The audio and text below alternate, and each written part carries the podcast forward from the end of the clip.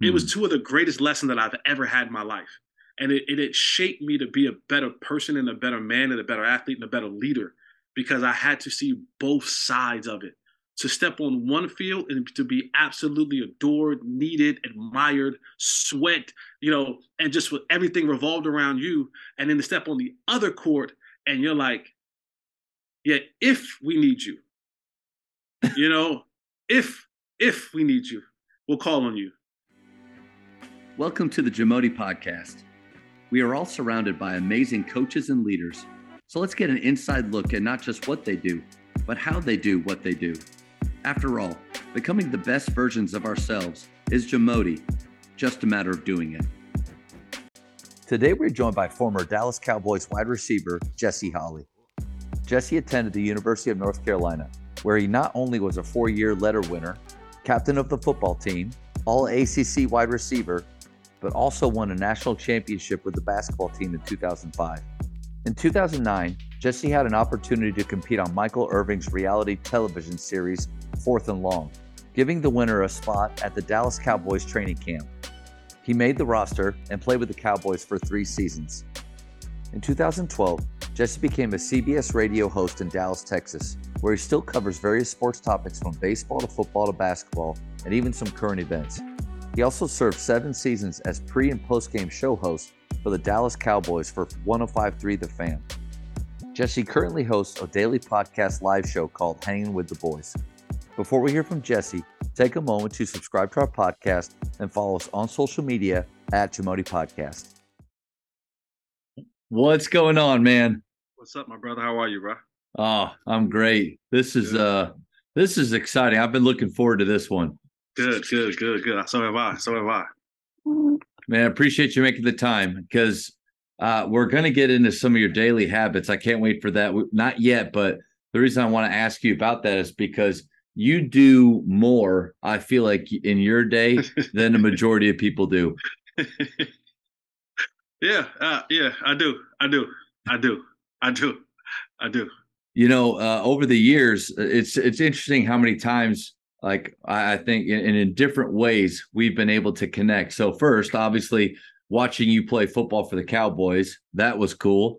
Uh, and then getting to play against you in some adult leagues because uh, I, I, don't know, maybe maybe a lot of people don't know, but you actually played basketball in college as well at UNC, which to be a multi-sport athlete at that level is just insane. And so really enjoy getting to play against you and then listening to you on the fan and different different shows and everything and then getting to run into you at Kingdom Collegiate play against your teams like it's just kind of rare to have that much interaction with one person but in so many different ways.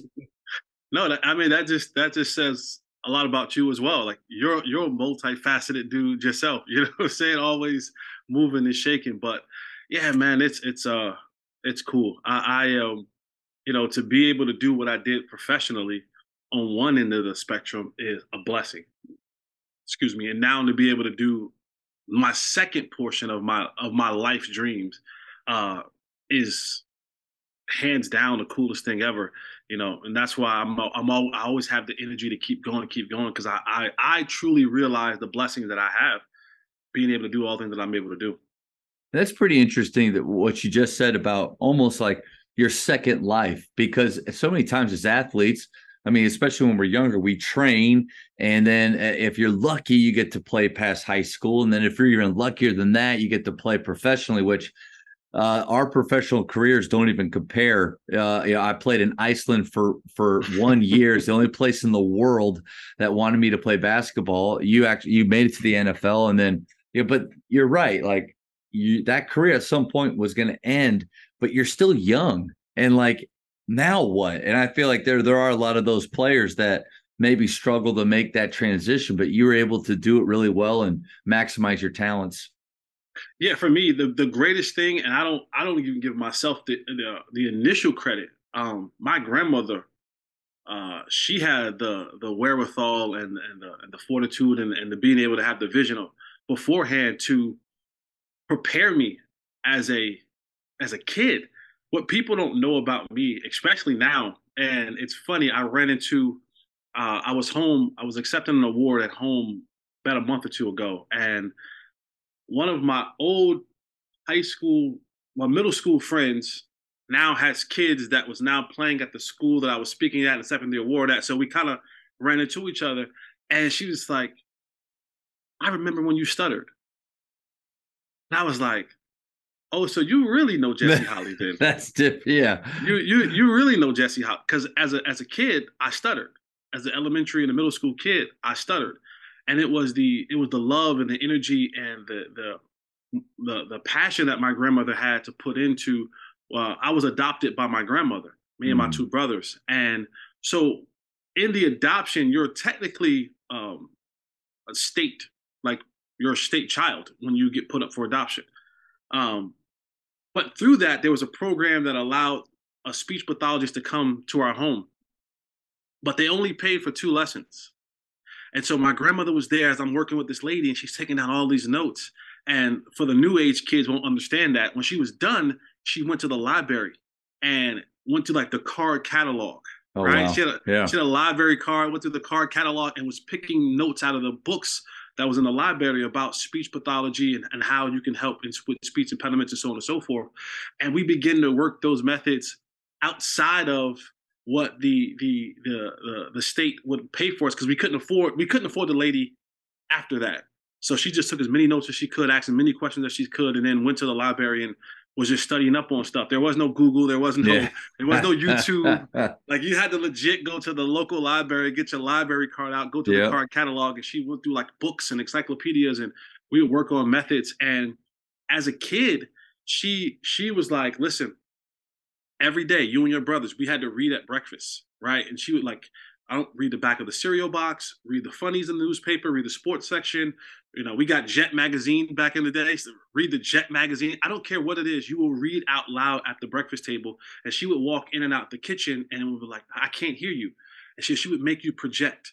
And she would mm. make you feel confident reading in front of her. And of course, if you have brothers, you know nothing is ever serious in front of them. So like you mess a word, they're they got jokes. You know, you you can't you can't sound the word out, they got jokes. You're stuttering, they got jokes. So it it it made you become more comfortable. Like if I can read in front of my two brothers, I can read in front of anybody because these, yeah. these, two jokers are, are two most ruthless brothers that you know you could ever you know you have, you have brothers and you're young.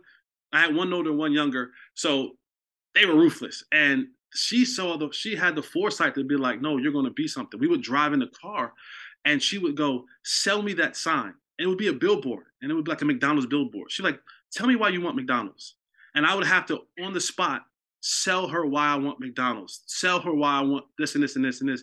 And it just prepared me for today to be able to work in radio, to work in podcasting, to do pre and post game shows, to be able to have a thought and have the thought change and be able to still navigate through the next topic without with seamlessly without stuttering without thinking about it. And so I, I, give a ton of credit to her early early on and, and just building that work ethic and building that ability that no matter what happens to you we can work through that. And i've carried that for for for 40 years man thank you so much for sharing that because i, I do know you but I, I had no clue about that part of your background and uh, and and that is one of the reasons I, I love getting to do this myself. It, a lot, some people may wonder why is why is a former football player you know, on the the podcast because it typically is basketball coaches and and leaders in that area. But again, I think going back to like you were a hooper and you continue to play after basketball kind of was the introduction for us, but there has been so much more crossover. Um, but man, just honored and humbled that you give up your time. Uh, excited to get going here. Absolutely, absolutely already alluded to the fact that you do so much in your daily life and you even mentioned it with podcasting with the school that you help run uh, you mentioned you have a baseball game that you've got to get to tonight and so, so many things but you and i have the same amount of seconds what daily habits set you up for success um you know this goes back to as long as i remember and it sounds cliche and it sounds just you know old school but you know, proper time management, man. Like proper time management. Like people don't. We we live in such a, a, a technology driven world, and that's great. It's fantastic. It's yeah. forward thinking. It's forward moving. But sometimes getting that stuff jotted down, seeing like literally seeing it. I, I have to see like what does the schedule look like, right? And and and how can I maximize my time and my day within the schedule, both personally and professionally. Uh, and so for me, I'm, I'm really big on schedules, man. Like my day runs on a on a schedule, but it's a visible schedule. Like in my office, there's a visible schedule. In my phone, there's a visible schedule that I can look at and and see, and everything's kind of timed out. And it just takes the discipline. Discipline is is if you're looking at for any, I don't care what you do. You can collect cans all day if you want to. I don't care. If you don't have discipline in it, you won't be good at it. You just won't. You will not. If, if you don't have the discipline every single day to, to go and check the, the, the, the garbage cans where you know that there's a heavy population where there's cans being, then you won't make money. You just won't get the cans. Someone else will. And if you can't, you can't say that you're serious about something and not have a level of discipline that matches, you're a liar. You're a liar. You, it's impossible. So if you're serious about something, anything, and there isn't a, a discipline connector to that, then you're absolutely a liar and it's never going to have success.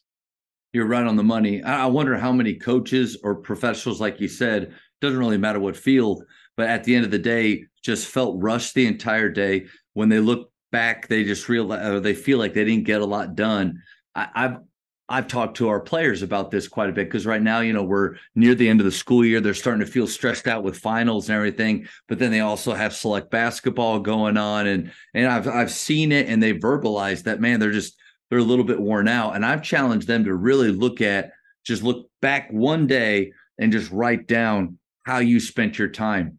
Because I would imagine if we're feeling stressed out, if we're feeling rushed, like we didn't get anything done, there is probably a lot of time wasters in there that we don't even realize at the time the 15 to 20 minutes that we could steal back at different moments.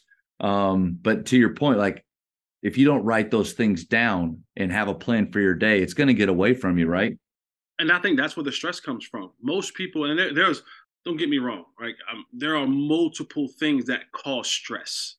But i think one of the leading things that cause stress is the chaotic part of your life it's when you feel your life has gotten out of control, right? When you, when things just aren't, you're late there, you're rushing here, not enough time here, not enough time there, and it's and it it begins to it begins to mount up, and things that should have been done earlier are now being done late. Things that are being that should have been done a month ago are now being um, on press for a deadline, and so all of those things begin to cause these different stresses.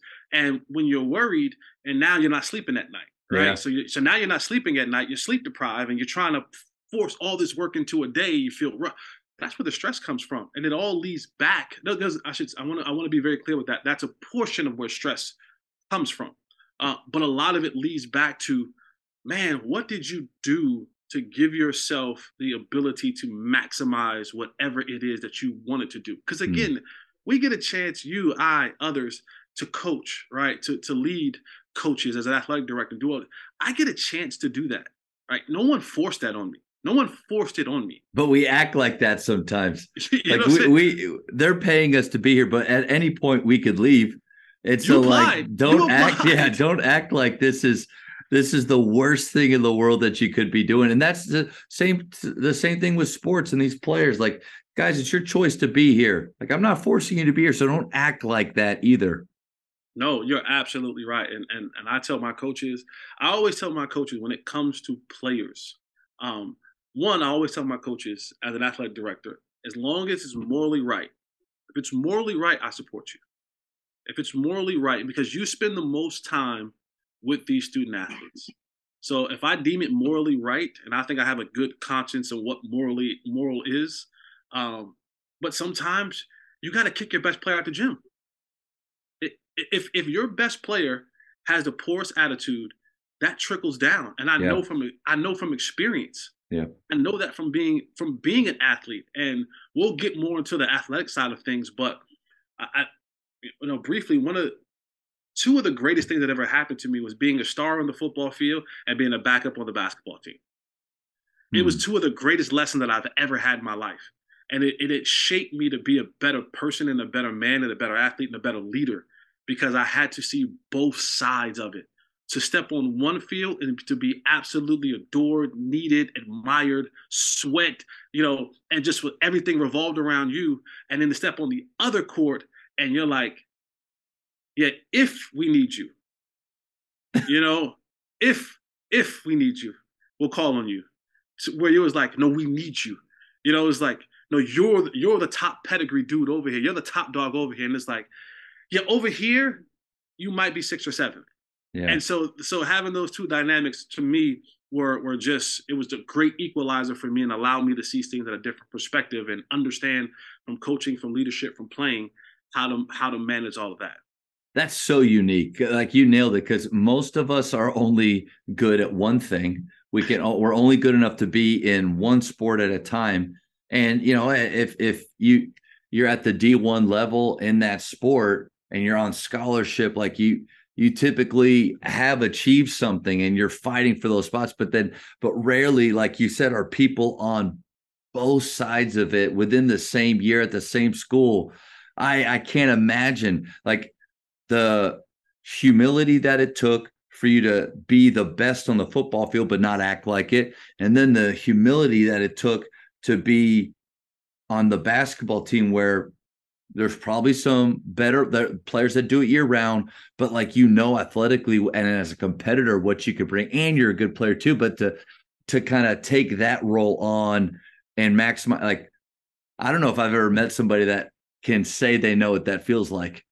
Yeah, and and you talk about um the maturity that comes yeah. along with that because as a freshman, you know, you walk into a Division One university, and I was an All American in two sports at high school. You know what I'm saying? I, I, I, was I was being recruited at over 80 scholarship offers between the two sports. Hmm. Um, I had pick of the litter, and the great thing about it was I came into campus as you deal with some of the kids you have today, arrogant, hothead, all that, all that kind of stuff. And then when you step onto a place and you go, wait a second, everybody's as good as you right? I, I, remember I remember one of the, the, first humbling things that happened to me on the football side. We're getting to the weight room, and I didn't do weights then. I was like, I'm just I'm just, I'm superiorly gifted. Who needs weights? I don't I don't need weights. Mm-hmm. and so I get in there as a freshman, and I'm getting I get under like 145 on the bench, and I mean. I'm shaking like a stripper in there. I mean, I mean, I'm in there, and, I, and that, that weight just stopped moving. And one of the guys is a senior. His name was Dexter Reed. Dex had a projecting voice, like he would just you could yell and you could hear it down the block. And and Dex just shouted out like he, he walked over to me and he looked at me and he said, and looked at the strength coach and he said, This is the MF for y'all brought in here to change the program? We're screwed. Oh. And I'm like, what? I thought I was the man. And yeah. here it is. This senior on the team is like, this is the guy that y'all was telling us about is going to help change our program. This, like this scrawny bleepity bleep bleep bleep. And I was like, and so then that changed my perspective. And then, you know, you go on, you have a good freshman year, and then you go, I go literally a mile down the other way to the Dean Dome, and there's five McDonald's All Americans in the gym. Hmm. yeah. Right. There, there's there's some dudes who who could go get it. Now the competitor in me is like, oh, I can go get it too. But you're now playing and and and you're looking around and you're saying, "Oh, this is different." Right? This is this is different. And then Coach Williams, uh, uh, he's our new coach there. He didn't even recruit me. I was being recruited by Matt Doherty. Oh wow. Right. And so coach came in and he honored the thing that we had going on because at the time, this just kind of goes old, old school back. You know, nowadays you got you have more scholarships. Back then you only had eight. Oh wow. Yeah. This is this is this is early 2000s. So you only had 8. Right? So you got 8 scholarship guys and other guys like walk-ons and paying for school. Mm-hmm. So that's why one of the reasons why I took the football scholarship because there were more opportunities on the football side to have scholarships than it was on the basketball side.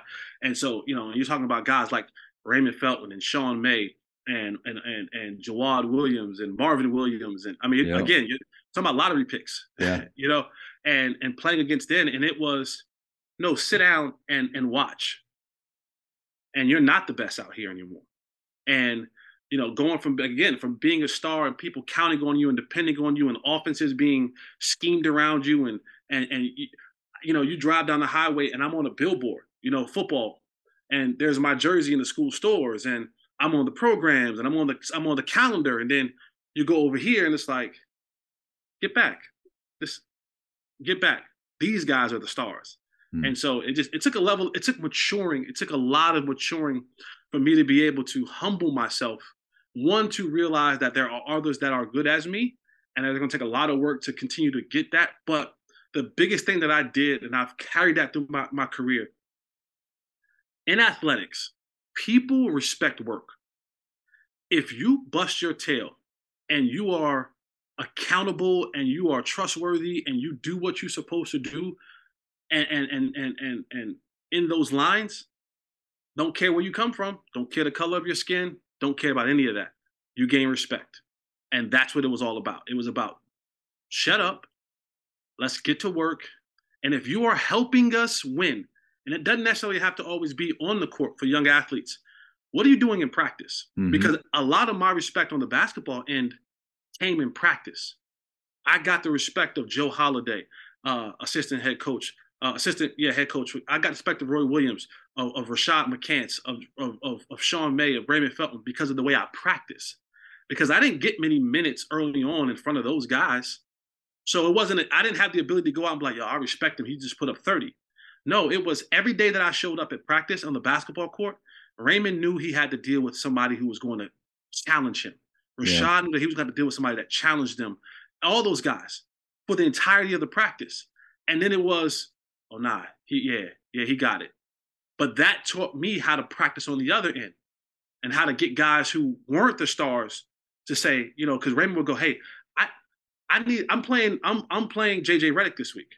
I'm playing Juan Dixon. I'm playing uh Rajon Rondo. I'm playing Chris Paul. I'm playing you know, Julius Hodge. That's a great time in college basketball right there. Right. Man. Like, yeah. you know, he's like, these are the guys that I'm going against. Yeah. I need I need that look. So what, however you, it, it, took me. Let me study Julius Hodge for Jackie Manuel because he has to guard Julius Hodge for four quarters. Let me study.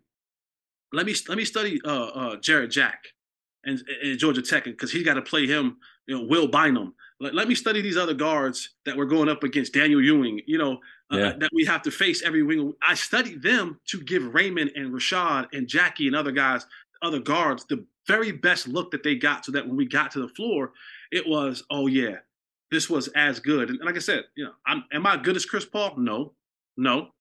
But I can study Chris Paul and try to emulate as much as I can so that Raymond saw good look and I just wasn't like sloshing around like, oh, it's whatever, take advantage of me. I'm, I'm, just, I'm just here for the uniform. No. And to this day, there's not one player, coach, uh, you know, last year, we didn't get, we didn't get to the tournament this year, but last year, yeah. sitting with Coach Williams during that run at every city, and he, he'll always say it. He goes, man, you're the reason why we won a national champ. You're one of the reason why we won a national championship. You got guys ready. And then when you got moments in the game to go out there and play, you were ready. And so that, that's the thing that people miss in, yeah. the, in the in the in the mature building of an athlete. And then that helped me on the on the when I was a star, my level of practice was always here. Because I knew I, then again, I knew what Raymond needed. I knew what Rashad needed. So I demanded the same thing from the guys who I was, who is now on the scout team guarding me on the football field. No, no, no, no, no, young fella. That's not acceptable. yeah. Not acceptable because I'm going up against a guy on Saturday. I need a better effort than that. No, you may not be as good as him, but I need you to be at your very best every single week. And so I would push and I would challenge everybody to, to raise their game and when you're the best player at a sport and you raise your game, those will either follow or stick out like a sore thumb. And I wanted right. to make sure that was always a, a, a, a thing that I pressed upon my teammates. Coaches, the Jamodi podcast is powered by Ballogy. Manage and measure your players' skill development and increase accountability year round utilizing the Ballogy app. Boost inter squad competition with drills backed by the National High School Basketball Coaches Association including a 40 shot Ballogy skills assessment. Please visit ballogy.com slash teams for information on how you can provide this resource for your team. So much gold there to unpack. I got to imagine that those lessons that you've learned that you learned more on the basketball side because your role was so different. It was more behind the scenes, and and really, I, I just finished reading this book called Glory Hunger, where it's just talking about how. You, I mean, you see it daily. People are just just starving. They're hungry for their own glory, but really, we need to be hungry for the right glory. And it's usually, you know, you can go the the faith route with that, or you could also go with, we need to be hungry for others to receive glory and like a big part that's what being a part of a team is and the star role that you had at UNC is was probably on the football field was enhanced like you said and magnified because of those lessons you learned and then uh, your your NFL journey is really unique and so I got to imagine that not not only football prepared you obviously but those lessons that you learned there because that's the role for a lot of your, or at least the beginning of your career that that you had kind of again the NFL, right? No, absolutely. You know, and, and it gets even it gets magnified even times 10 because it's one thing to do it in college. Now when you're doing it with grown men who uh make a lot of money. right? And, and and everything like in the in the in professional sports, you're either making money or losing money. Like that's the way you look at it. I'm making money or I'm losing money. Either I'm putting in the work, whether it's off season, in my training, in my nutrition, and everything that I do to make money. Or I'm doing everything opposite of that to lose money. Hmm. And so now you enter this place, and the, the best way that I can put it is there's a locker room full of guys who have mortgages, car payments, uh, lifestyles that all cost. And their and their their focus is yes, we want to win as a team, but we have to put the work in, like because money is the motivating factor. Hmm. And what are you doing if you're not Tony Romo, if you're not Jason Witten, if you're not Demarcus Ware, if you're not, you know, one of those guys, right? What are you doing to help us win? Because winning does so much for everybody on the field, off the field. When you win, Coach Williams used to have a he used to have a saying. He said, uh, "When you stop, when you he said uh, he said when you stop caring about the rewards, that you stop caring about the awards and worry about the rewards, everybody wins." Right, and so how do I come in and impress Tony Romo? How do I come in and impress Jason Witten? How do I come in and impress? Not impress. I shouldn't use impress. To gain the respect. Well, yeah, but there's a there's guys. a way of looking at it as it is is impress. Like you right. want them to almost give you a, a nod to your effort yeah. and what you're bringing. Yeah, I, I, I, want I want respect, right? You yeah. want the respect. You you want yeah. the respect of, of those guys that your peers, right? Yep. That, there's no there's no greater respect than the, the respect of your peers, and you come in, and again, I go back to what I said earlier. I just grinded. I, I just that like that was the that was the goal. When you know, kind of brief story. When I got when I got to the Cowboys, right? I came off a reality TV show. I'm the only player in NFL history to go from reality TV to NFL roster. right? And and imagine walking into a locker room and half the guys watch the show, half the guys don't know who the hell you are, but the kind of it's trying to trickled around. Mm-hmm they don't respect reality TV. you know what I'm saying? yeah. There's no respect for one of one of yeah. My- your starting level, it probably in their eyes was possibly, and I mean this with all respect, possibly below what just a normal rookie would be because of the path, the way that you came in. It it, it literally was. What gimmick has Jerry Jones now done? what what new gimmick has Jerry Jones now done?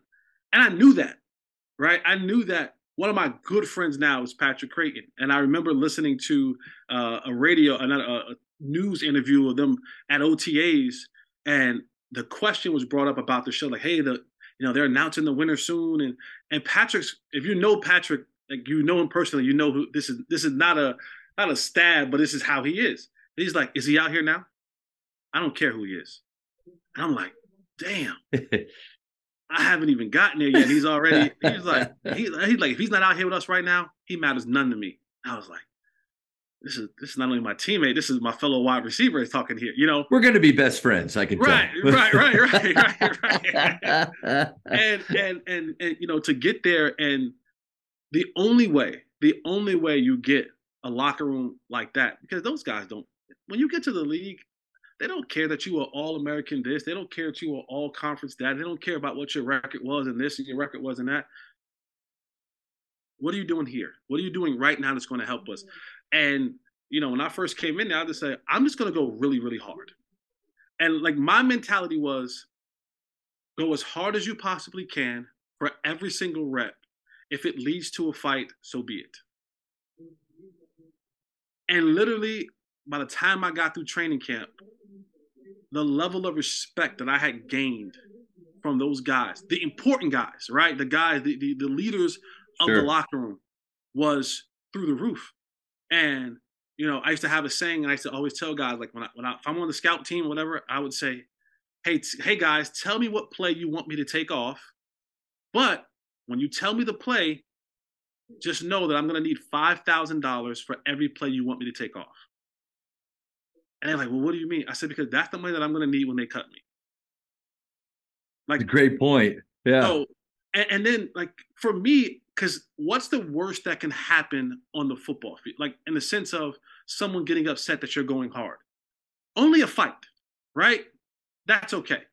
It's gonna last 30 seconds. I'm gonna win some.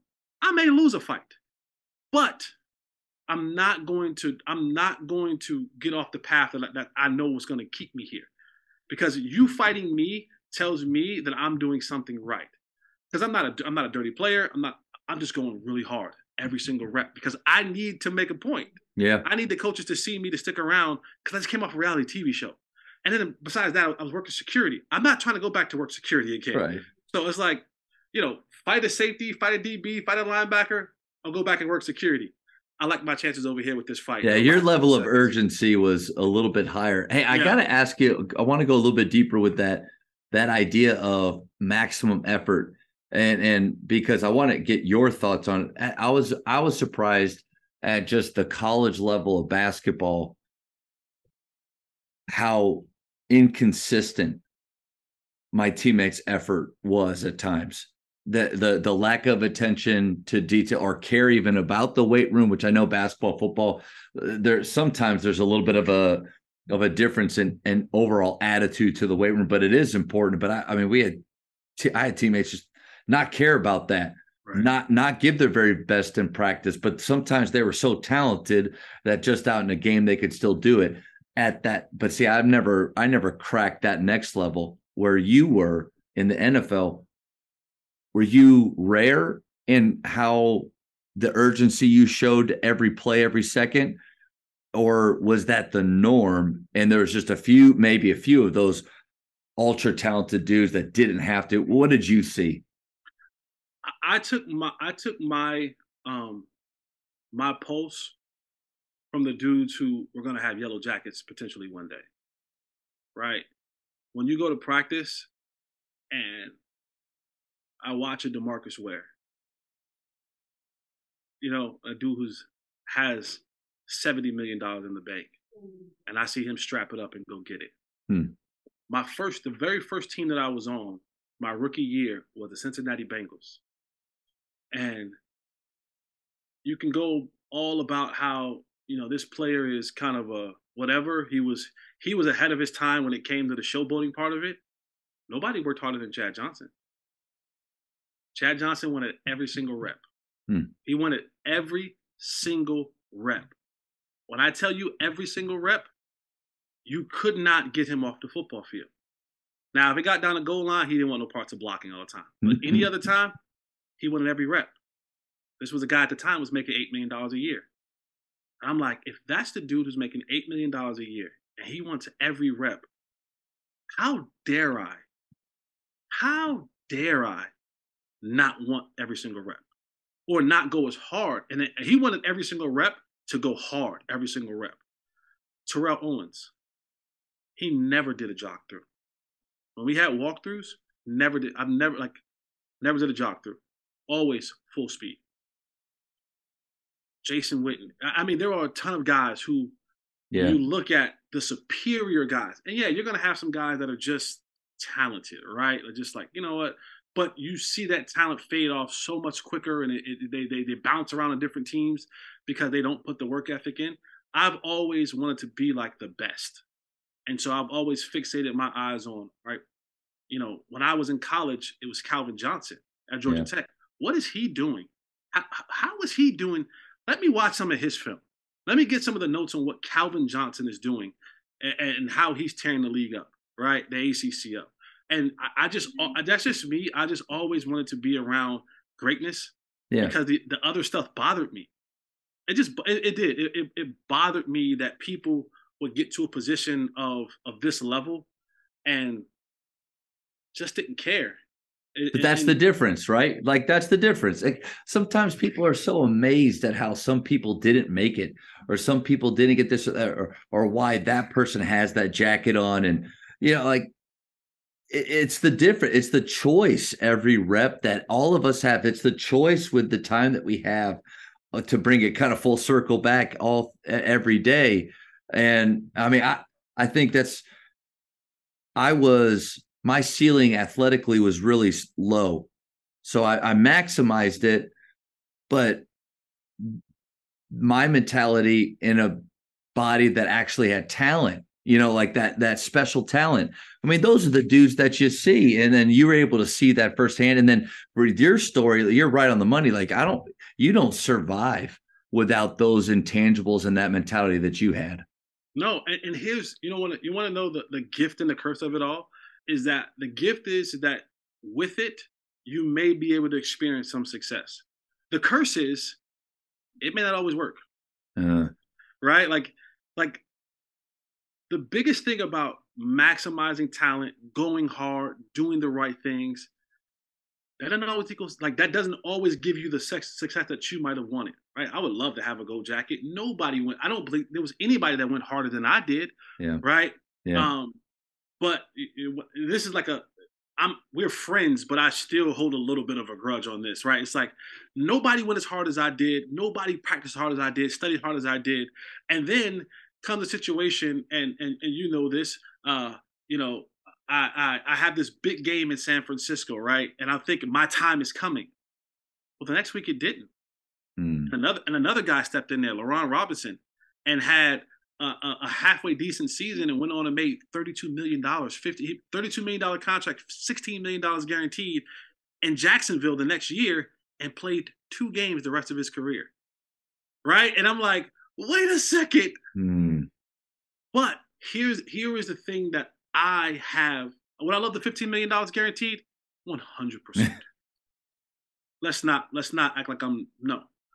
But I can I can lay my head down knowing yeah that I I matched it. I matched it. And and did it give me the big million trillion dollar dream award that I you know that everybody wants? No. It didn't. But I experienced something that a lot of people can't say they experienced. Right? And, and, I, yeah. Yeah. I'm sorry, dude. Keep going. And, and that's just I, I can I, I like I'm content with that. Yeah. You know, and and then going to the faith part of it, I can look at it and say, God, whatever talent you gave me, you know that I maxed it. Yeah. You know that I maxed it, God. And so, you know, when I get to the gates uh, and I hear that good, good, you know, good job, uh, my good and faithful servant, I know that that that's not just my earthly works, but that's just him taking my talent or the talent that he gave me and me maximizing it. And then that led to me to be able to do all the other things that I was supposed to do and that I am doing in life. But yeah, like, but I, I just, I couldn't live with myself had had I not done those things the way that I did it, even though it didn't result in the dream of the, you know, you're good friends with Tony, right? To, I don't I don't have this Skechers commercial. I don't I don't I'm not making 18 million dollars a year to call football games. I don't I don't get a chance to play at Augusta National. I don't get a chance to have a big dreamy house. And that's okay. That's the maturity part of it is that was never for me to begin with. Yeah that was for that player. That was but the but the the the intangibles, the the heart, the determination that you had did allow you to achieve the things that you have achieved. And it will continue. because right. you don't lose those things. The same Right. things, the same things that you. This is why I love athletics so much. This is one of the main reasons why I love athletics so much. Football, basketball, it is because you learn things in sports that carry you through every single section of your life. There's not one section of your life. There's not one section of your life that you can't break down into a sports related thing and saying, I was able to do this and do that, do that because of Yep. the work ethic and the determination, the sacrifice, the, all the things that I learned in this small window of my life. Because athletics is a small window. Like Mm. if you if you play 20 years in any sport, right, you still leave and you're 39. That's right. Yeah. You know, it's like wait, I'm 39 and I played 20 years. I'm 30, I'm 35 and I played 10 years. And I, I I'm supposed to live till I'm 70. Yeah. 75, 80, you hope. So it's like that's a small window to achieve those things, but those characteristics, those those, those things that carry you through the rest of your life, you only can get those from places, all right, like in the trenches. In, in the in the adversity of a, of a basketball game when you're down 15 and now you're working through scenarios or, or you failed you had the shot right and you missed it. Or you had the shot and you made it. Or what was the next like all those things those things go into the next portion and stages of your life. That's good. And I think ultimately, like when we're talking with our players, we need to harness that that story, that kind of idea that you just shared, which is give your very, very best, but knowing that it's not going to guarantee you anything. But what you will get from that is no regret. Like as a parent, as a coach, uh, Stan Bonowitz um, down at Concordia, Texas, he, he has this, a term with his team. It says gas out. He wants all of his players to gas out, meaning whatever your ceiling is, you reach it so that when you put your head on your pillow, you have no regret because the pain of the discipline that it takes to go through some of those trials doesn't even compare to the pain of regret. Those dudes that are at the rec wishing they would have done more, given more time, making excuses for why things didn't happen. Forget all that, gas out so that when it is done, you can say, there's just nothing else I could have done. That's a great feeling. It may not mean that you have the career because my pro career lasted six months in Iceland because I was an idiot in my in my personal life, you know, but it's not like what I when I started when I was nine years old that I think that's how it's going to end. But as far as basketball goes, man, no regret, and I think that's what we want for our players. and now look at the position that you're in you're in a position now where you're able to take those experiences good bad or indifferent and impart that wisdom onto the souls that you've been given from god all right and and i always tell people this my i am i am a i am a i am a jesus christ believer okay? Make no mistake about it. My pulpit is not the church. That's not Right. that's not my that's not my pulpit. My pulpit where i'm able to pour into these young athletes is the court the field the diamond.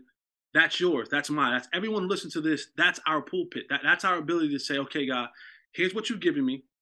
I've maximized it in that portion of my life here's the next stage of my life. How can i then take those lessons and now because it's still a talent. It's a talent to be able to transfer to be a vessel. There is a talent to be a vessel to take your life experiences your wisdom your knowledge that you're still continuing to grow that god is still continuing to pour into you abundantly and to take that harness it be able to regurgitate it to these today's athletes that you're in charge of in a way that they can understand it. Mm. and then they you hope right i see your post you'll say man this kid's going off and come back and he's what a great kid that's the winning part of it Yep. that that that, that makes iceland six months in iceland worth it right That's like true. th- that that makes that this what i'm able to do now makes the 15 million dollar that Laurent Robinson got a lot easier to swallow Yeah.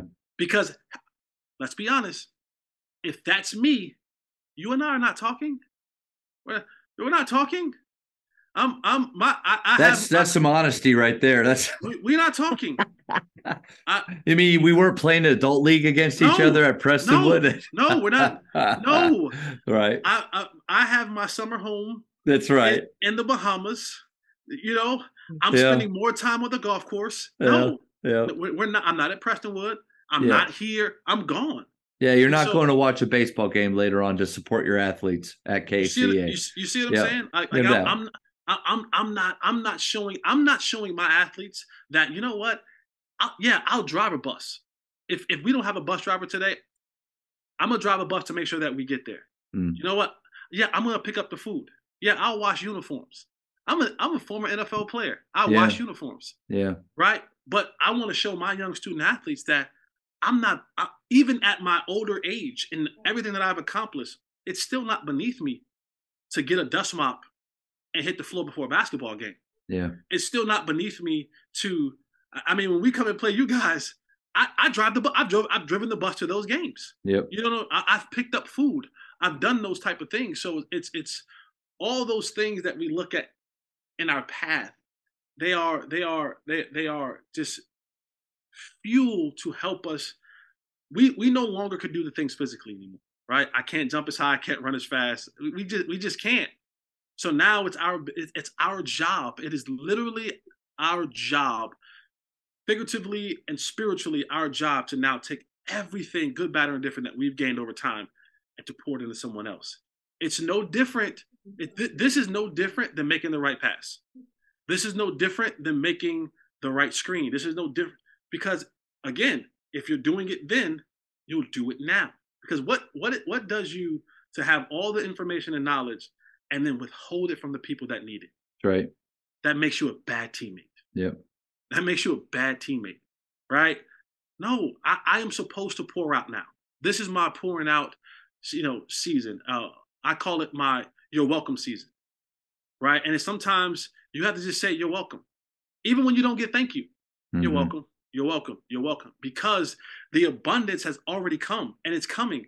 I had a chance to do it. You had a chance to be at Baylor. You had a chance to be around some great coaches. You had a chance to around to have some great friends. That's abundance, abundance, abundance, abundance. Well, if it's just staying with you, that you're eventually going to have that abundance shut off. Mm-hmm. The, the, the, well will run dry. Yep. But if you're getting abundance and now your abundance is being distributed to the people that you're supposed to be distributing it to, whether it be other coaches, other players, parents, whatever it is, the faucet stays full and it's on blast and the abundance continues to come because God is saying, oh no, look at Matt.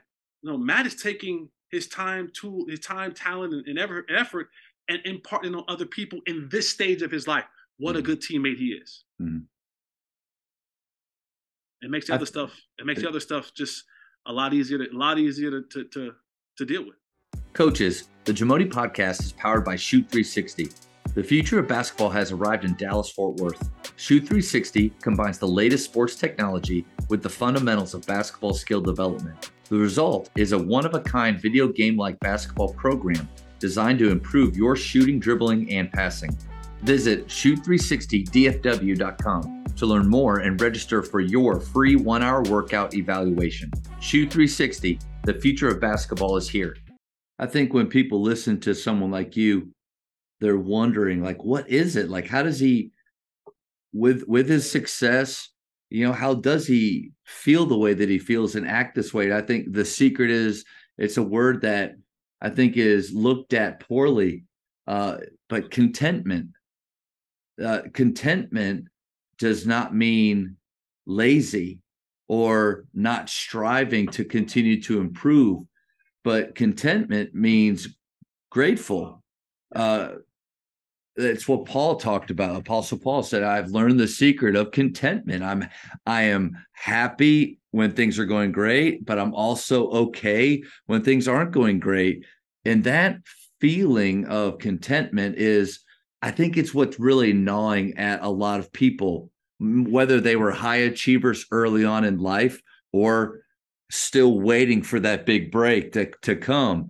But they, at some point, I'm 41. You're about, I think, a year younger than me. You're 40. Are you 40? Mm-hmm. Okay. Like, you know, we just were in our 40s. And, you know, at some point, you start to think, okay, like, have I already maxed out or is this really like, is this really what my life like? Am, Grapevine Faith Christian School is this really where I'm going to be for the rest of this time? Like that starts to gnaw on you, and without contentment, you can start to feel resentment, and you can start to look and compare. Comparison is the thief of all joy. Like, how come? Why is he there? But if you're content with and being faithful with where you are, then you get to have the attitude which you talked about, which is just pouring out yeah. to other people and maximizing those relationships. I think you figured out the secret, man, and uh, just you know, tip my hat to you because it's that's a hard one to accept. No, absolutely. It, it's it goes all the way back to it's maturity. Yeah. Right. It, it's it's maturity. Um, and and and we've known like like one of the gifts that we've had. We've been around a lot of spectacular people, right? A lot of rich people as well. And you and I both know that there's a lot of people who um, have a lot of stuff money, cars, houses. They're miserable. And they are miserable. No doubt. Yeah. Like I, I know people like this. That's the lie. That's the lie. Is that if once you get there, then it'll be easy, and I'll be no, no, no, no, no. It, it doesn't work like that. And here's the thing: unless there's a le- and I'll I'll give you another brief story. Unless there's a level of maturity that sets into just you as a person. When I first when I when I when I got back into the league with the Cowboys, right? Like you always think about, man, if I just get this amount of money, I'm good, right? Like you always, if I just get this, I'm good. And it's unless you have that level of maturity and contentment, it's never good. And I remember, I remember like like after like week two or three, I went to the bank, and this is not like a, a, a like a kind of whoa, like kind of shout myself out, but I went to the bank, and I said to myself, I want to see what it feels like to hold fifty thousand dollars. So I go to the bank and I take out fifty thousand dollars cash and I go home and I put it on the bed and I just lay on it. right? And I thought yeah. like, like, man, I thought one day if I ever had 50K, like how I would feel. Oh. And in that very moment, in that very moment, guess what happened? I wanted to know what 100K felt like. Wow.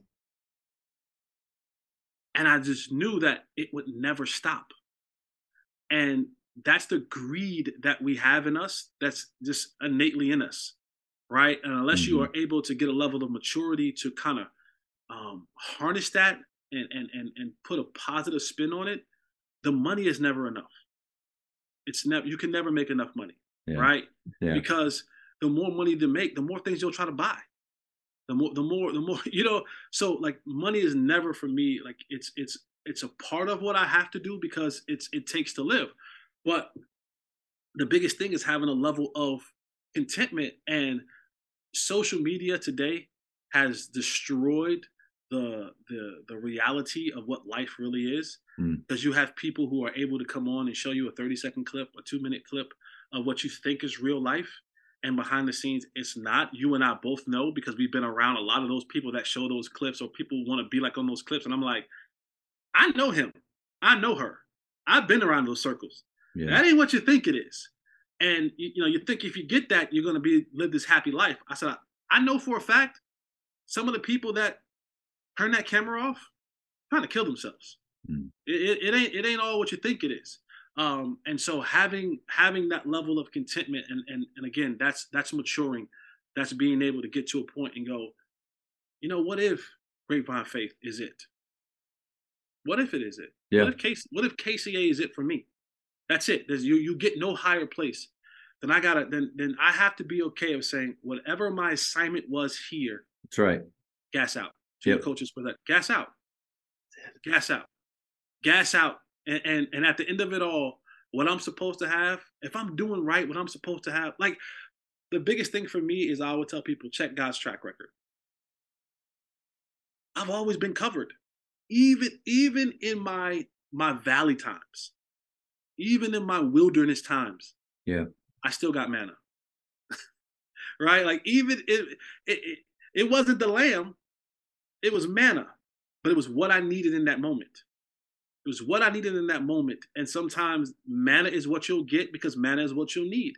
Mm-hmm. Lamb will get you'll get the sacrifice of the lamb when you get the sacrifice of the lamb. But be okay with the lamb, be okay with the manna, be okay in the valley, be okay at the mountaintop. Because at each of those places, I know that I'm good because I'm covered.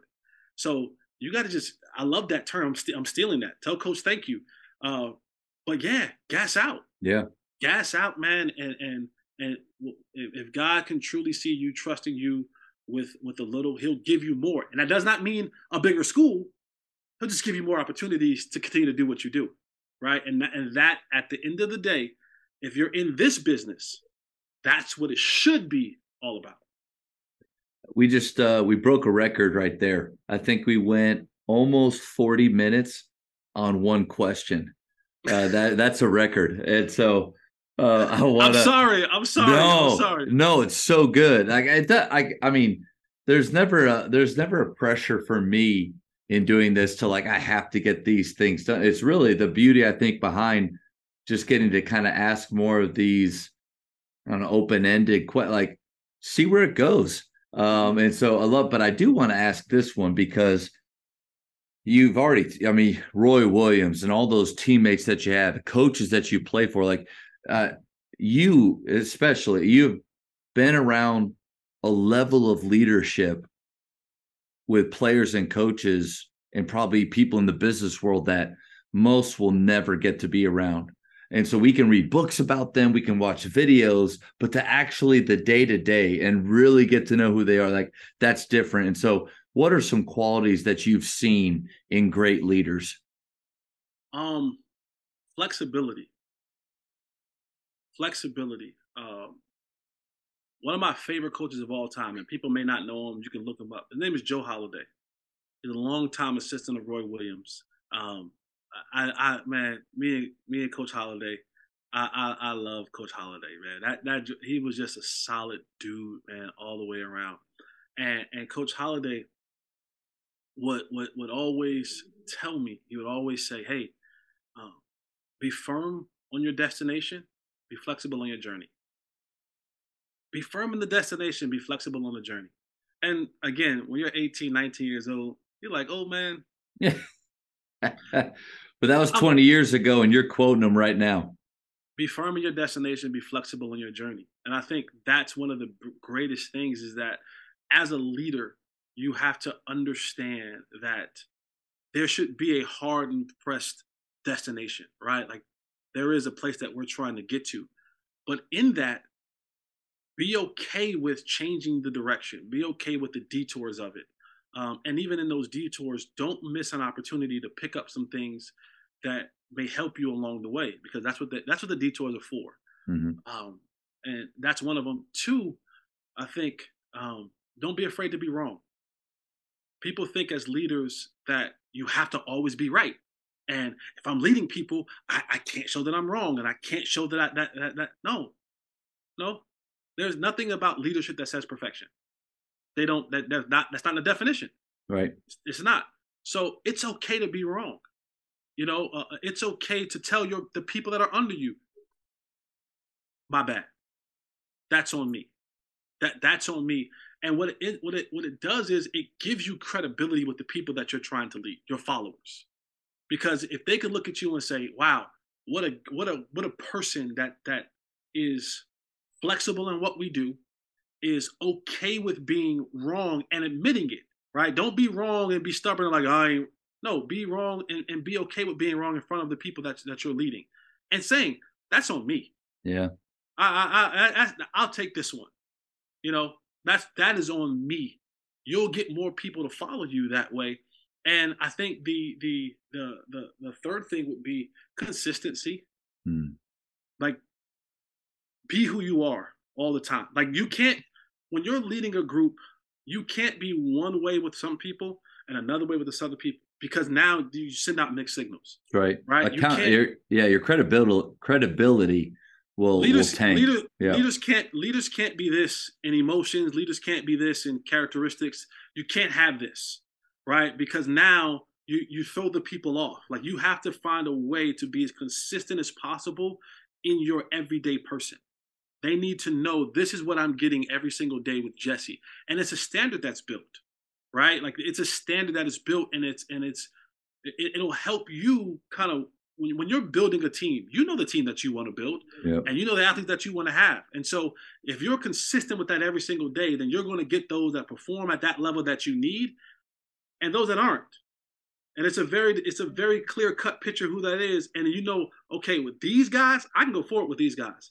I may do some more work with these guys, but in crunch time, I know what I got with these guys. Yeah. And I think as a leader, that that's important to be that to your staff or to the people that are following you, so that they know what the standard is because you consistently portray it every single day.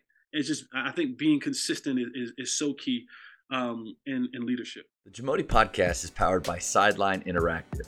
Sideline Interactive is the leading manufacturer for high quality, innovative scoring tables and LED video display boards that help coaches and schools bring more excitement to fans, create huge fundraising opportunities, and make their jobs easier. Visit sidelineinteractive.com to check out their amazing products. I want to unpack those three because, okay, the third one, consistency. I think if if if I was to ask a majority of people, I think that word would show up quite a bit in leadership. And but the other two are the ones that I think are a little bit more shocking that like younger coaches or people that like look up to these guys that they watch on TV or you, you, you okay for a lot of the 80s and 90s every coach was trying to be like Bobby Knight. Hmm. You know, that was the standard. So if that's the standard, uh, flexible and vulnerable was basically the second one. That's not. I wouldn't. I wouldn't. Now maybe behind closed doors he was, but that's not what I would think he's known for. I think I love getting to ask you this question because of all the words that you could have said, you know, flexible. Like it, as a leader, being able to having that unruffleability, like Ted Lasso type, where it doesn't matter really what comes at you, guys, we can handle this, right? Like that, that is such a valuable tool. And then the vulnerability, you're right on the money. I think early on, and as a younger coach, it was, I got to show strength in front of my guys. They need to know that I know every answer and that, but that's not the truth and that I never make mistakes. I think when you get to that point where you are flexible, you give up on the things that like how many things do we get really get bent out of shape about that don't matter, that don't really lead to winning? Like what color socks they wear, what type of shoes they wear. But golly, when you're younger, it's those are the things you stress about. So maybe what going back to that word you keep using is maturity. With mm-hmm. maturity comes flexibility, and then letting guys know that hey, enthusiasm is important in our program but there was one day this year where I was with my family, I was having a hard day. And I came in and I let them know, guys, listen, I, I usually like to really bring the enthusiasm with you, but I need help today. And it was one of the best practices we had because my players just saw maybe a little bit of a different side. But then consistency brings it all together because it, you and I both know it's difficult to play with or to play for guys that you don't know who you're getting every day.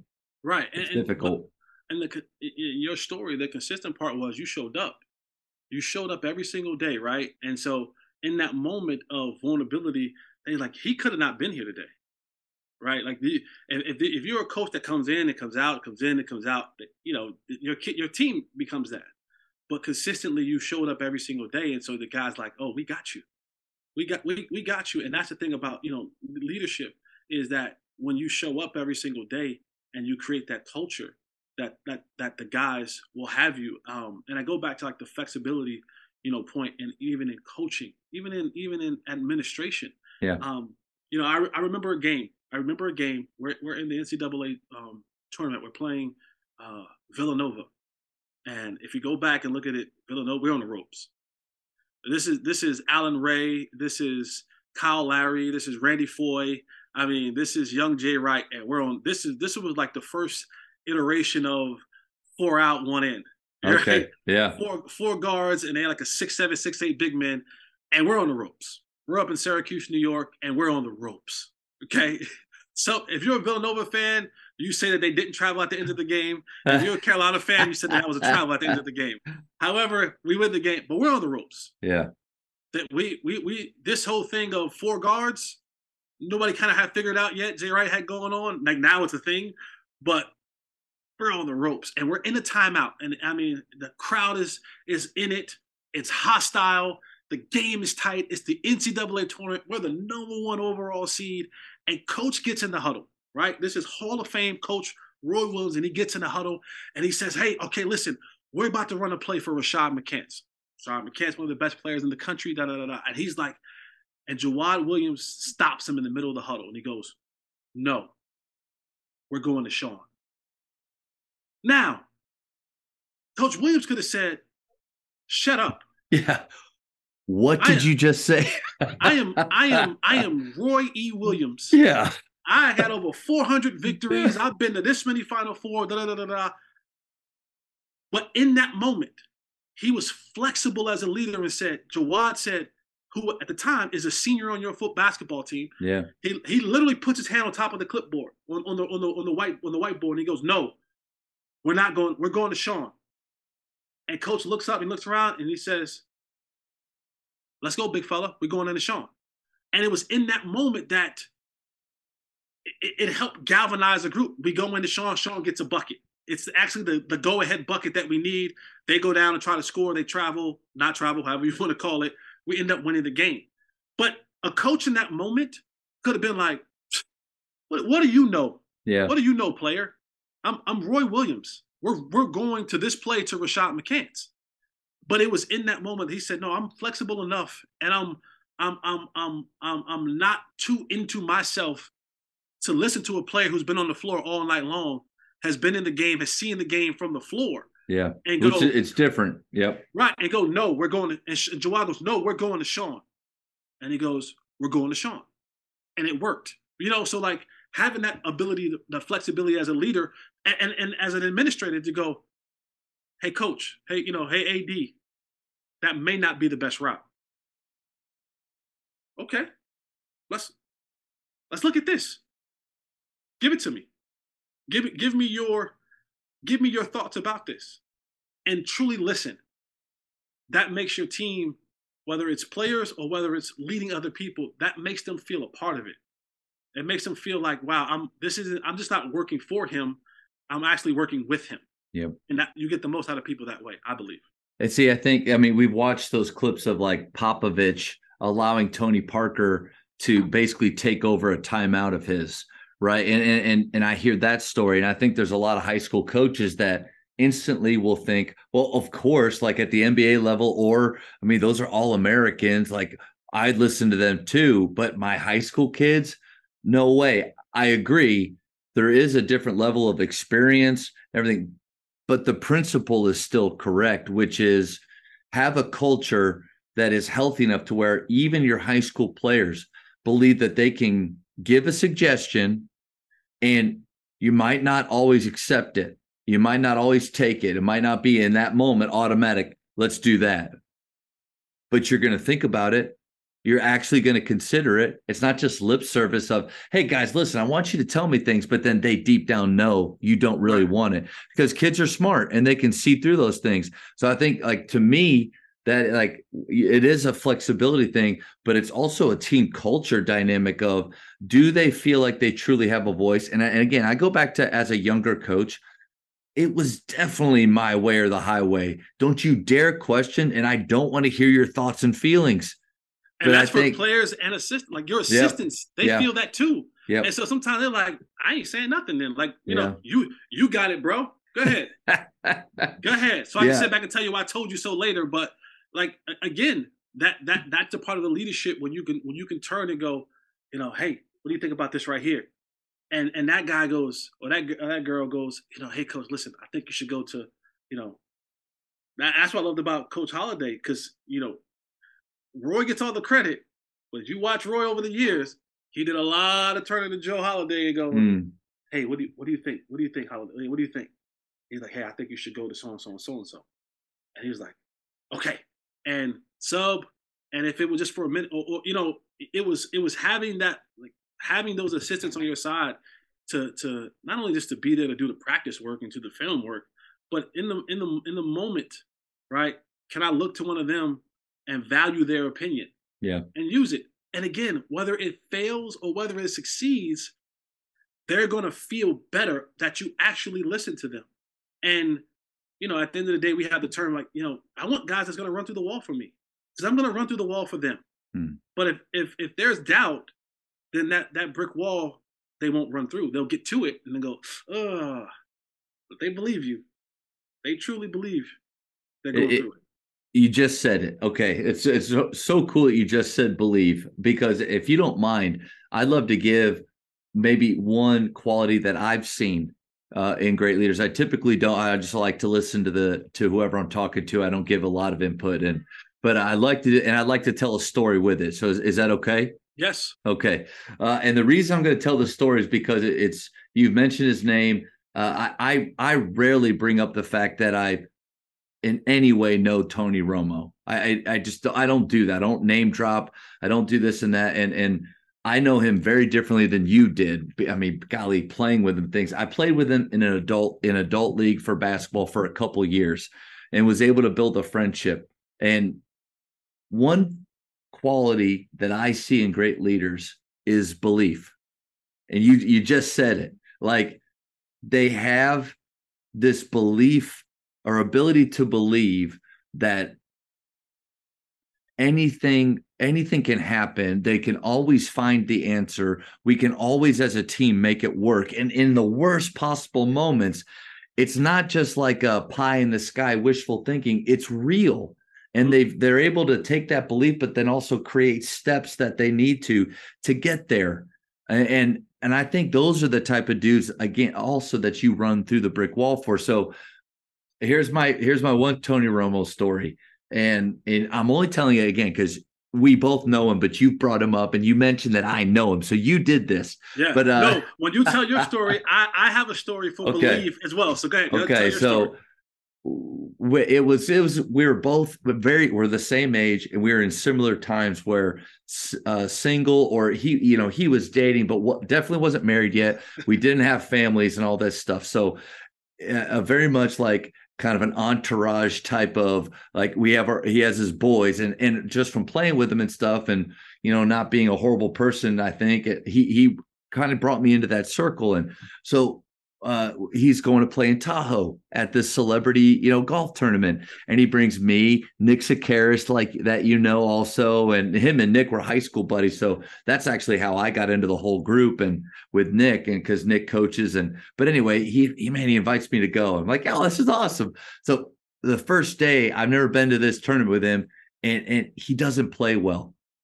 And he's a super competitive guy doesn't play well. Well I'm going back to to the you know to our little house that's right on the lake that we're staying at, and all the other guys are with are kind of bummed because they're like, man, we're not gonna we're not gonna get to do anything. Yeah. Like he's gonna be pissed, and we're just gonna have to stay here, and we're not gonna.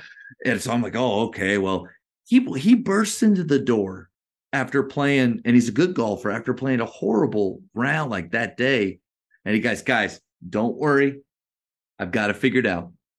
All I got to do is this, this. I got an eagle here, this, this, and this, and I'll be right back in this thing. And it wasn't like you could think at one point, like he's just joking, like he's actually really mad, but he's just pretend. It, it was hundred percent real. Yeah. He on the on that walk from that last shot, seeing where he's at, that Walker drive back to the, our house, he had figured it out and we went and had an awesome time that that night and and it was like but the belief like i had really never seen that level of athlete because i mean again my career ended in in Njarðvík iceland and so I, yeah but like that level of but he it wasn't fake. He truly believed it but he had the steps and the plans and you know what the crazy thing is like came super close the next day to achieving that like played really well there's what separates some coaches from others, what some teams, some leaders is a belief that they can figure it out. So that's my story. And No. uh, yeah. I, and, and and one on the same similar thing, you know, my play in San Francisco, like when you watch the clip, you see this moment of Tony and I having, we're sharing a conversation on the sideline, right? You see his hands on my shoulder and he's saying something to me. And people always ask me, what was he saying to you?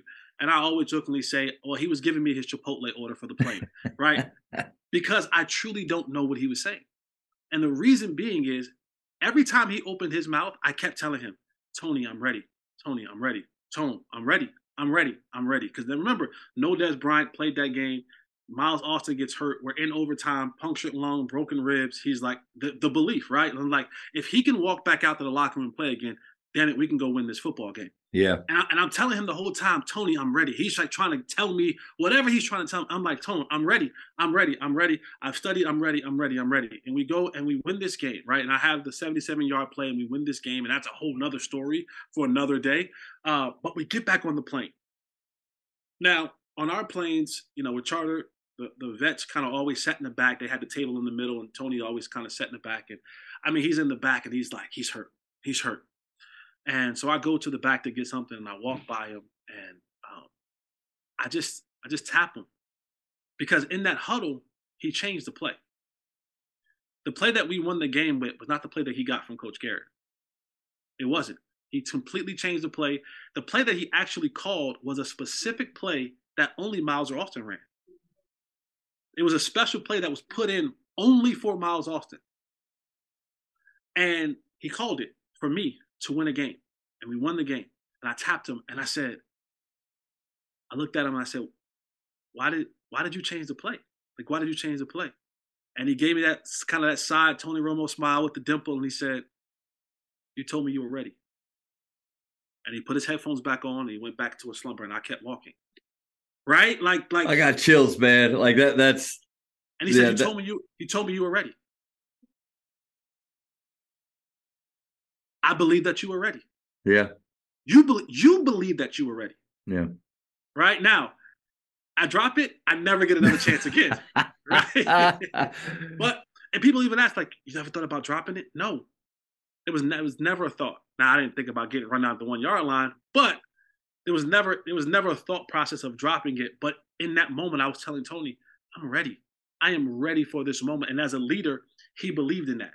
So much so that he put his kind of I'm not saying his career, but a portion of because he he throws that play to me and I drop it and we lose the game. They go, Tony Romo, why would you trust a guy off a reality TV show to win a football game in overtime when you have a Hall of Fame tight end and Jason Witten out there? Why not why not go to Jason? Right? That's what they say. And they say, there's Tony Romo again, fumbled another game, throw the ball to this guy who's on a reality TV show a year ago. What a loser. Yeah. But in that moment, the leader that he was, he said, I watch you every day at practice. Mm-hmm. I see, I see when I walk out of the, of the meeting room at eight o'clock that you're still around and you're breaking down film. I see how you practice every single day. So in that moment, in that crunch time moment when everything is on the line against a good football team on the road, my lungs are punctured, my ribs are broken, and we have to win a football game. You told me you were ready. Let's find out. That's the belief of a leader. That's a guy now when he goes, "Hey, I need you to do X, Y, and Z. You you run in there, I'm gonna throw it. I'm running through the wall." Right? Like that's how that stuff happens. That that's that's leadership in in in in, in a form right there that you you want you want to be able to look at your guys and you know look to a coach or look to a player and go shoot it. That's right. Shoot it.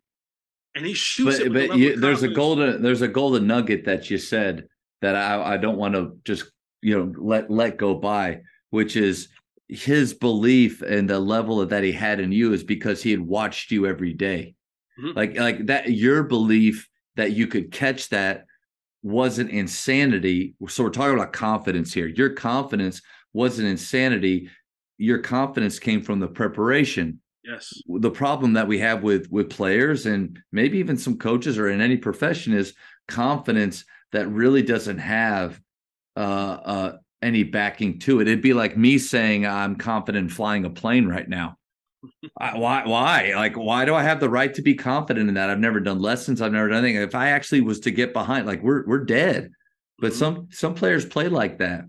Uh, and, and, but I think that nugget that you gave of because of how you it's full circle man back to the very beginning of our talk the the way that you showed up every day the effort that you gave that confidence that you had in yourself allowed that leader to believe that you were ready when you said you were. There's no doubt in his mind because he saw it.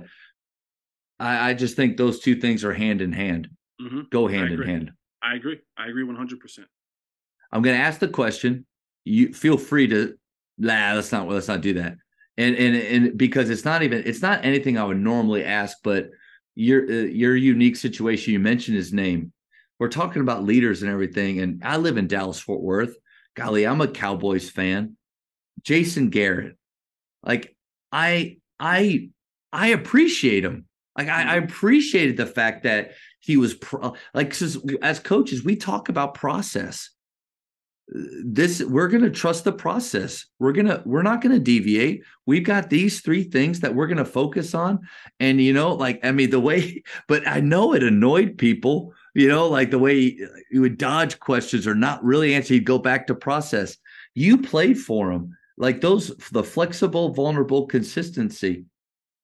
Was that your experience with him uh behind the scenes? No. Um, and and here's a here's an important thing that people have to realize too, especially when you're judging coaches and athletes and stuff like that. Like, I, for one, I can separate the man from the coach. Hmm. Because um, there are some things, and this is especially when you get to the professional level, that, that you're going to have philosophical differences and beliefs of how you should go about certain things but that doesn't change the man that you are. Right? Because we can disagree on X's and O's. And I think a lot of people, uh, from our standpoint, disagreed X's and O's. Um, but I do think as a man, he was a good man. Like that's the part that I'm able. Like I tell people, like I, I had my I had my philosophical differences, my schematic differences with him as a coach, um, and and the things that we've done or did during that time. But I can also say that's a good dude. Yeah. You know what I'm saying? Like, like yeah. as a as a man, is a good dude. And there's there's a level of something that we talked about in there. And and, and that's the difference. And I think that happens more when you get to the pro level because there's a there's a mm. there's a greater emphasis on those things. Like I know what I'm looking at when I'm watching film as an NFL player. Right? Most guys do. When you see tendencies and things, you're like, hey, yeah, you're this is the part you gotta be flexible. Like you have to and and this is this is why this is so important. This is why this is so important for leaders because you can get you can get honoring, you can get stubborn in your way. Yeah. And yeah. your way at times because especially when you get to that level it, it, it, it may have worked to a certain point but there has to be a level of flexibility in your way that's the issue with systems like like even as a high school coach or a college coach there are guys out there and i i I, we are known for shooting threes at Grapevine Faith, and we are known for playing fast. But if that's if you start to believe that that system is you, and you because you're known for this, you can't deviate from that. Right. That's where you get into some trouble. Yeah, and and and again, you may have some moments where you have success in it, but the great ones, the really, really, really great ones, have the ability to have a fundamental foundation of what their what their goals are. But again, as I said earlier, be firm in your destination. Yeah. Be flexible in your journey. Because hey. every every team, every coach, every player is going to present a different level of whatever that thing is that goes into it schematically. So you can still have some of your fundamental beliefs, but you gotta be flexible in that because you're dealing with a new, you're dealing with a different level of player and, and, and, everything, scenario, situations, opponents, every single year. And if you just keep that, it it it it, it rubs those guys the wrong way that's been there for a while and being like, hey, let's let's let's let's try something different. I think that's a good nugget. And again, not and I appreciate the fact that she didn't. I, there wasn't any. I don't know enough about football to really be like have that be that opinionated on those things. Mm-hmm. But I do I, at this point, like I do enjoy learning about coaches and there's a large part of what he presented that I did appreciate just from the coaching standpoint of yeah. how you present yourself in the media, how you answer questions. But then you always wonder is that, and I love, I love the way that you said that because I feel like, you know, who else struggles with separating the man from the coaching? Parents. Mm. They, they, that's what I thought of when you said that. I was like, mm. golly, that's what our parents do. Mm. They, they, they, they will, they will because they disagree with philosophy or something they see or how we're treating little Johnny with playing time, they completely throw away the maybe the integrity or the intent or all of the other things that we're doing to build the character up. So it's a great great reminder as coaches not to get too stubborn, to stay flexible, vulnerable, consistent, Um, but then just to remember that you're just not going to please everybody either. Like it's No. impossible.